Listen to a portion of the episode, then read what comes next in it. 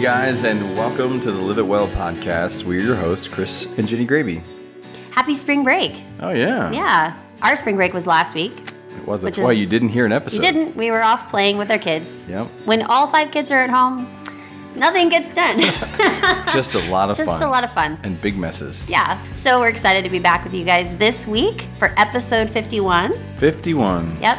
Wow, we're getting old. We are.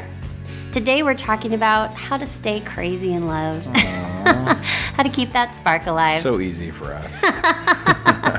Mm, mm, moving right along. We learned a lot from our guest today. Her name is Karen Ehman, Yep. and she is a best selling author of over 13 books. Is this her 13th book? wow. Okay. that's a lot of books. A best selling author of 13 books. She's a speaker and writer for Proverbs 31 Ministries. And we had such a great time talking with Karen. Can't wait for you to hear all the wisdom she shares on how to stay crazy in love. All right, so before we dive into our conversation, we're going to share one thing that helps us kind of keep the spark alive and keep us madly in love with each other. On most days. Keeps you madly in love with me. Yeah, you know. Yeah, and then we'll jump into our wise conversation with Karen. We'll get into the experts' opinions, but what keeps you madly in love with your spouse? yeah, I think as I process out this question and I think about our relationship and our marriage, because obviously that's the context that we have, I, I think the biggest thing that I come up with is that we keep learning and discovering new things about each other. Meaning, for me, like I, I'll recognize, okay, she's reading different books in this season. She's listening to different playlists. These things that are value to you that shift and change along the way. That I'm learning that, I'm observing that, and I'm leaning into hearing what it is that you're saying, or maybe not even what you're actually saying, but what you're trying to say, and and who you're becoming as you're shifting and growing and maturing as we move through this life. And so I think just on a constant path of discovery and learning each other uh, really keeps the spark alive for us. Absolutely. I, we're going to hear a little bit more about that in our conversation with Karen. You know, just always being a learner of your spouse. I think that's so important too. Um, and I, I thought of something similar. I think for me, what keeps the spark alive is being able to encourage each other to do the things that we're passionate about. I think that's something that um, anytime we're able to see our spouse do the thing that makes them come alive, it always is desirable. It's so attractive seeing them do what they were born to do, do what they love to do, and just watch them come alive doing it. I think you've really done this for me, just pushing me to do what I love, pushing me to find what that is, um, and then lending me that courage to do that. I think that's been really incredible. And I, of course, love seeing you do what you do as well. So, Thanks, babe. yeah. All right, well, that's how we keep the spark alive. We hope that for you, you have an answer for you and your spouse. But we also know that Karen's got some great information she shares today's episode. So, guys, get ready. Here is Karen Ehman. All right, well, Karen, welcome to the show. We're so glad you're with us today. Thank you guys for having me. Absolutely. Well, okay, before we dive into this awesome book that you've written, and I think it's a topic that so many people are going to love, but let's find out a little bit about you. Who are you? Where are you from? You got family, you got kids, that whole thing. Tell us all about yourself. Well, I'm an author and speaker with Proverbs 31 Ministries, which is based in Charlotte, North Carolina, but I actually live in Michigan, right in the middle of the mitten. I like to think of Michigan as America's high five. So I live in oh. America's high five. and I'm married to my college sweetheart. We've been married for 32 years and we have three adult children. And um, I just love to spend my time encouraging people in their relationships, marriages, parenting, all that kind of stuff. That's awesome. Well, we're excited to talk today about keeping the spark alive, staying crazy in love. And you've written a book called Keep Showing Up. Um, so we're really excited. What what kind of led you to write this book? Will you tell us a little bit about that, the story of, of how this came about? I think two things when I think about why I wrote it both mm-hmm. just my own marriage. My husband and I just seeing over three decades of being married, which we got married in kindergarten. Let's, let's just Yeah, totally. when I say three decades, it makes me sound like I've got one foot in the grave. But anyhow, just seeing our own marriage, how so much of it has been that notion of just continuing to show up, to wipe the slate clean, to start all over again, to grant grace, and just keep going.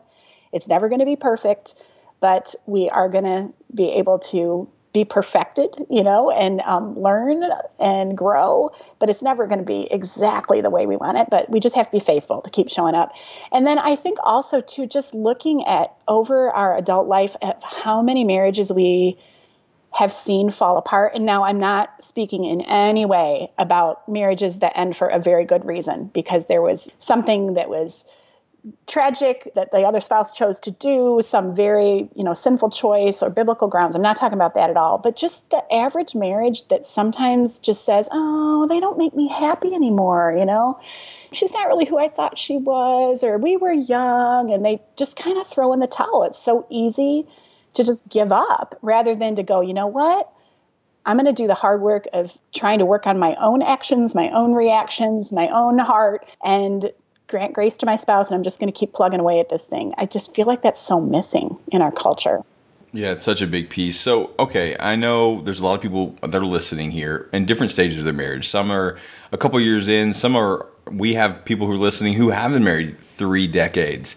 Um, and I know inside the book you share some stories, some personal things you walk through. Uh, let's maybe talk to that couple who is right at the beginning of their marriage? Some of the things you guys maybe walked through and discovered early on in your marriage. I think the best advice you can give someone who is just starting out in marriage is to really, really examine if you have the right view of what marriage is. Because I think from our culture, we get such a wrong view. Whatever screen you happen to be staring at, I don't care if it's the movie screen, the television screen, your phone screen there on social media, we get this wrong view that marriage is going to complete us, that we're going to find our soulmate, and they are just going to make us happy for the rest of our life my goodness, if marriage is about making you happy, then I must have a horrible marriage because my husband's made me unhappy about five times this week. and I'm sure I've probably made him unhappy about 10 times. But, you know, marriage isn't about finding that perfect person that completes you and you ride off into the sunset and it's all just roses and rainbows and unicorns. I mean, that's not what it is. Marriage is hard and it's not about you. It's about not even your spouse. It's about showing the watching world a picture of the gospel and how God loves us and he keeps showing up and he keeps granting grace and forgiving us. And we need to do the same thing with our spouse. And if our goal can be to behave in a way that displays the gospel toward our spouse and toward anybody who's who's watching whether it's kids in the house or people next door if that can be our goal we can be successful at it. But if our goal is to make the other person make us happy it's never going to work. It's never going to work. You, you, mentioned social media. I know that's something that you hit on in the book. Can you talk about that for a second? You know, that's something that was not in play when we got married 15 years ago, but yeah. now it's such a huge deal. Um, and you talk about how that can kind of be harmful to a marriage. Can you unpack that a little bit? Yeah, because you see, what happens is we see everybody's best foot forward behavior that they put on social media they don't put the bad stuff. Now, I mean, maybe some people go on Facebook and vent or something, but you know, I think of Instagram. That's my favorite social media.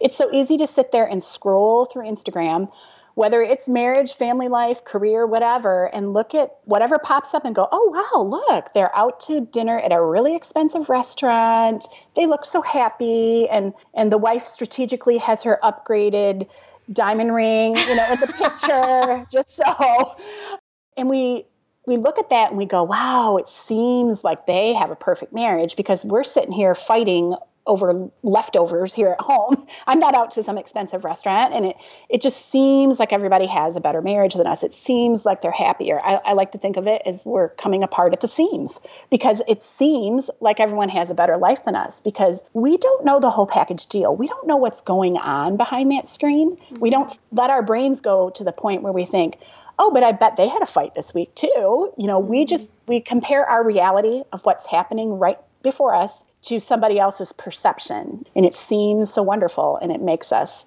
feel like so less than by comparison. Right.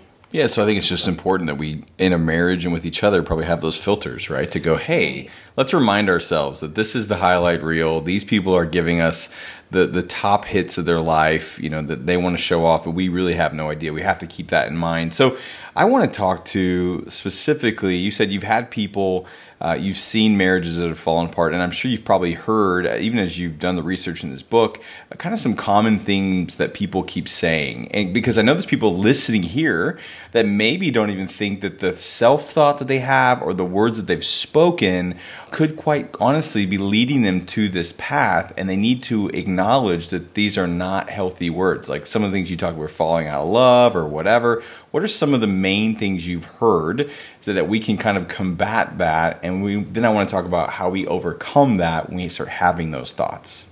Yeah, I think some common ones that I hear just going off the top of my head is we were young, we didn't know what we were doing. You know, um, he doesn't make me happy anymore, or she doesn't make me happy anymore. They've changed. I hear that a lot. Well, they've changed. But when you ask them how they've changed, they often don't point to specific things. So what I feel like they're really saying is the excitement and the the anticipation and the thrill of the relationship has changed. So therefore I'm saying they've changed because they don't make me feel that spark anymore. So it must be them, right? It's easy to not think that we're the ones that have changed or that just we've kind of fell into this pattern of boredom over the years and that's what's changed. It's not exciting anymore, it's boring. Um, I think those are probably the main ones that, that I hear. Okay, and so when someone comes to you and they say that, what do you, what do you tell them? Yeah, how do they get that spark back? Well, I think you, you, don't want to try to recreate when you were first dating, but to think back at what did seem so exciting and what was so, you know, that in love feeling that you have back there in the early days of dating. What was it? Now, some of it was just newness because you were just getting to know that person. But I feel like, at least for me and for marriages I've, I have observed, we were real investigators when we were first together and we wanted to know all we could about that other person. I used to ask my husband questions, you know, till I was blue in the face because I just wanted to know everything about what he thought, where he came from, how he grew up. And then we get the ring, we walk down the aisle, and all of a sudden life just hits and we're just trying to survive, go through life, whether kids are part of it or maybe kids aren't on the scene yet. But that boredom, that routine kind of sets in, and we no longer go on that discovery to learn about our spouse and to learn what they're thinking, what they're feeling, what some of their favorites were of memories of when they were growing up. So I think if we can always try to be inquisitive and ask those kind of questions. Sometimes when my husband and I will go out on a date, I'll just say really random things like, "What was your what was your favorite toy when you were little?" And it can spark a 20 minute conversation about how he loved the rock'em sock'em robots you know and why and why he liked that and who gave it to him for christmas and just bringing in that newness when it's so easy to fall into that pattern of monotony and the mundane. We can bring a little bit of the magic back into the mundane if we will just go on a fact finding mission and just ask our spouse simple questions that's awesome. And I've heard you tell um, a story of something sweet that your husband did for you years ago. And you shared before this concept of heart drops and looking for those heart drops in each other and in our spouse. Um, and he noticed something that you were missing growing up and then arranged for you to have it. Would you share that story with our listeners? Sure, sure. A heart drop is a way to listen between the lines when someone's saying something without really saying it. And what happened in this particular instance was we were at youth group. My husband was a youth pastor and I was a youth worker at the time. And one of the girls was having a slumber party. And so she asked me, Hey, Karen, tell us what were slumber parties like way back in the late 80s? You know, like I'm so old. Thanks. You know? Yeah. what, what did they do in the 80s at slumber parties? And I just simply made a passing comment and said, Well, you know, I didn't really go to a ton of them. And well, I never had a slumber party myself. And my husband picked up on that and he started to investigate a little bit and found out that I was from a single parent family. My mom was living on a budget so tight it squeaked. She was an excellent mom. She gave me everything I needed, but we didn't have a lot of nice stuff. She was busy working, and for just whatever reason, I was never able to have a slumber party.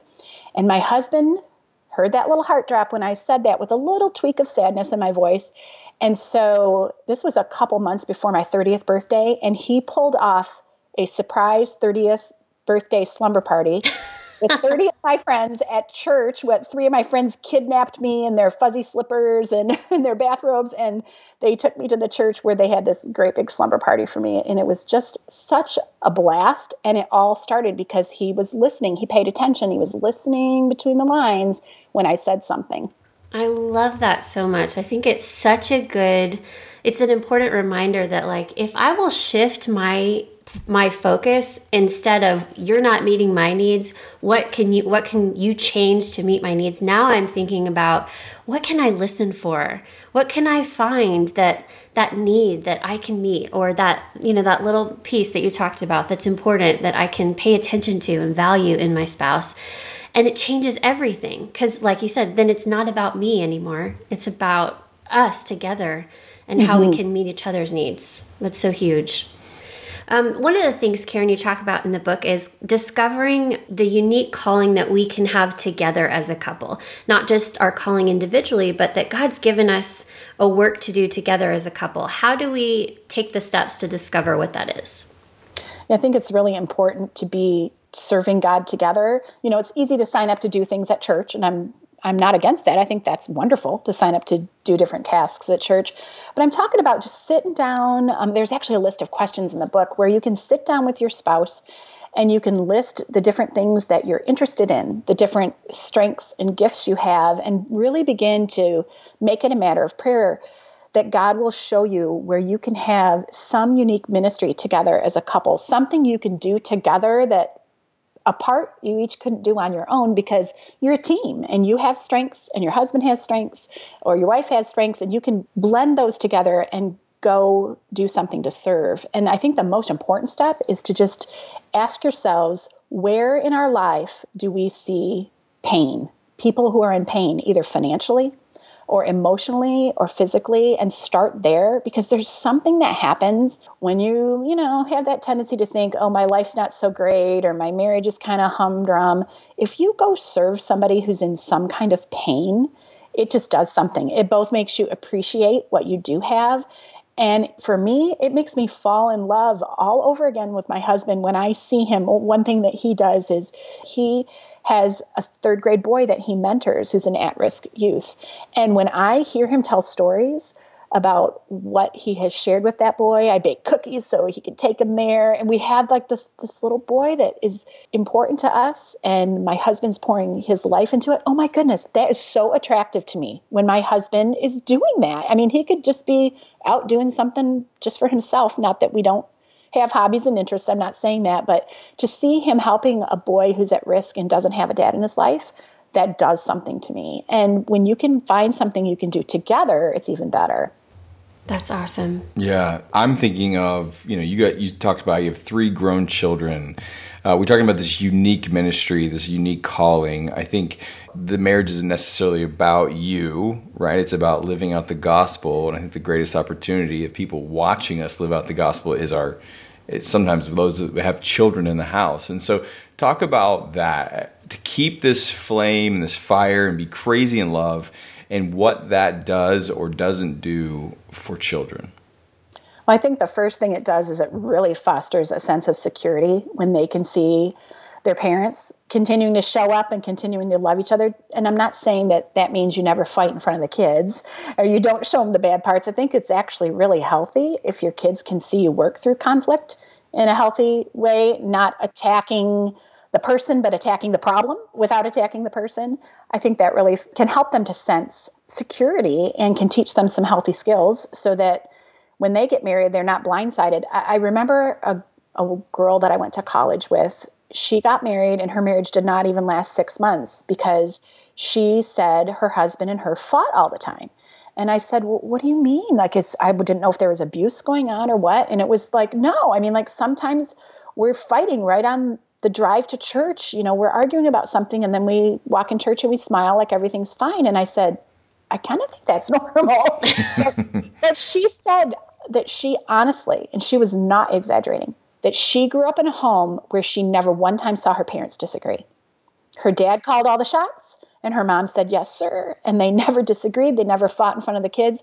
And so when, you know, shortly after the honeymoon, they had their first marital spat, she thought I married the wrong person. That this can't be right because marriage is supposed to be easy and you're not supposed to fight. So I think having healthy conflict resolution modeled for your kids, I think your kids knowing that you love each other, I think it's very important to show affection and flirt with each other in front of the kids. Our kids used to roll their eyes sometimes like, Mom and Dad, you're so embarrassing, you know. Um, for sure. That, I remember one time though talking to our kids about it and said, "I know you think we're we're goofy." My, my, husband worked afternoons at the time, so the kids' sporting events he could only make it through about half of them before he had to go leave for work. And he would always give me a big kiss. And one time it was caught on the volleyball camera when the the girls watched their their video back to critique their serves and stuff. And my daughter was like, "It was so embarrassing, mom.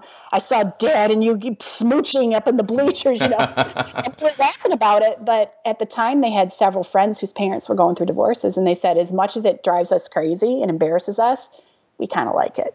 And I'm like, I know. Mom still thinks dad's hot and dad still thinks mom's hot. That's just how it is. Get over it. as much as they might roll their eyes and be embarrassed by it, they're glad. They're thankful for it. Yeah. yeah. And this culture, you know, and again, there are reasons for divorce. I'm not saying they're not, but you know, in this culture, when they a lot of times see families falling apart, it helps to um, foster a sense of commitment yeah. in their parents' marriage. Yeah, that's huge.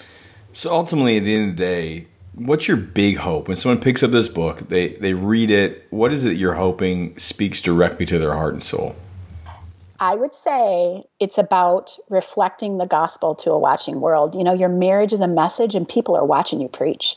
And we are supposed to be taking every opportunity to point people to the message of the gospel. And your marriage can be a place where that happens. And the more you have to overcome in your marriage, whether it's personality differences or, or whatever it is, don't look at that as something bad, like, wah, wah, Debbie Downer, you know, I've got this horrible marriage, we've got these obstacles. No, that's where God's going to meet you. He's going to grant you patience and help you to show grace and forgiveness and to keep showing up and to keep going. And it's this weird thing. It gets easier and it doesn't get easier. And by that, I mean it doesn't ever go away. Conflict doesn't ever go away, but you learn how to deal with it better. You can cross some things off your list as, as you take care of them and you don't revisit those issues. But then there are other issues you're going to continue to bump up against for 30 years, you know? But you learn to grow as a believer as you learn to extend grace and to treat your spouse as you would want to be treated and as God calls you to treat them. And it can be such a bright light when people, you know, see two people who don't just go, oh, well, this isn't working, but say, you know what? I'm sticking around. This is hard, but we're going to get this thing figured out and we're going to have a little fun in the process. Like, don't lose that magic, don't lose that fun, and don't make it all so serious all the time. You know, Jesus said, in this world you will have trouble but sometimes we're so shocked when it shows up. I mean, there's going to be trouble. It's okay. Just keep going, keep showing up, and keep granting grace. Love it, awesome. love it, love it. We, I have a friend in my life that um, they'd fight quite a bit early on in their marriage, and then I, they started to grow. And then he'd call me back. I mean, we got another fight. I was like, "Yeah, but woman's the last fight." it's like it was a week ago.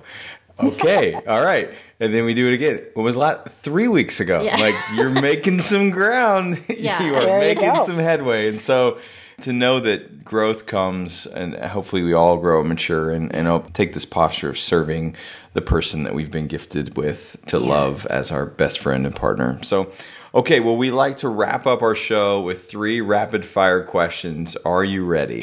I think so. I don't remember this being part of the deal, but let's go. I mean, you know, it's on the fly. I'm so up for it. you, you'll do great. And they go a little bit like this What's a book that's changed your life? What's a habit that's changed your life? And what advice would you give to the younger you? So let's start with number one. What's a book that's changed your life? I would say the book that changed my life was Soul Keeping by John Ortberg. Yeah, that's a great one. So Besides the Bible, I mean, because the Sunday school answer is the Bible. Yeah, I know. Jesus, you yeah. know, it's like like our kids. Like, what do you have for dinner? Jesus is yeah, that the right answer? Jesus, right you know, You're like okay, you know, no, it's yeah, such a good a book. One. All right, all right. What's a habit that's changed your life?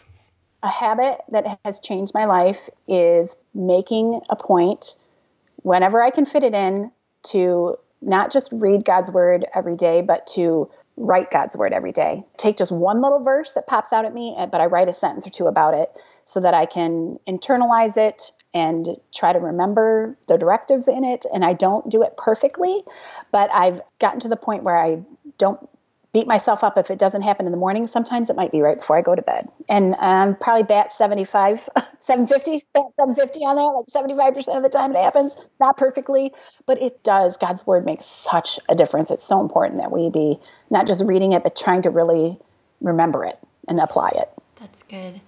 Okay. And lastly, what advice would you give to the younger you? Relax. it doesn't have to all be perfect. I'm a perfectionist and a people pleaser, which is an awful combination. awful. Terrible. But I, yes, especially in parenting, I would say just go out the door with the daughter that dressed herself in the mismatched clothes. Who cares? You know, I have a mentor that always says to me, looking back from the grave, and then she'll finish her sentence. You know, like, it's going to be important looking back from the grave that my kids' clothes matched or that you know they learned all of their bible verses at the competition at church or whatever is it really does it really matter when it comes to eternity if not just let it go it's okay just relax That's chill good. a little take a chill pill So good. Relax. Well, thank you so much for being here. This book is out, it's impacting people's lives. Where can they get it? Where can they follow you? All that good stuff. Yes, they can learn all about it at KarenEhman.com, and Ehman is spelled E H M A N. And I'm also part of Proverbs 31 Ministries. They can check me out there, and I, I really hope that it encourages people to keep doing the hard work and keep showing Christ. You said you like Instagram. What's your Instagram handle? Karen Ehman, oh. just all run together. Easy Yep. enough. All right. Yep. Well, Karen, thank you for this message. Thank you for sharing it with us today. We are cheering you on every single step of the way. Thank you so much for having me, guys. It's been fun. All right, well, there you have it. That is how you keep the spark alive. but we would love to hear from you. How do you keep the spark alive? Come tell us on social media and make sure that it's PG rated. you know, can't wait to hear about it. Guys, thank you so much for listening today. We hope this episode was a blessing for you, and we'd love to hear from you. Like Chris said, take a minute to leave us a review on iTunes, hit us up on our website, let'sliveitwell.com, or come and find us on social media. We would love to hear how these conversations are speaking to you. And as always, you can find all the information for today's episode, all the books, the links mentioned in our show notes over at our website, let'sliveitwell.com. Well, guys, that is a wrap for episode 51 here on the podcast. And we're going to close it out like we do every single time. Remember, you only get one life. Live, it well.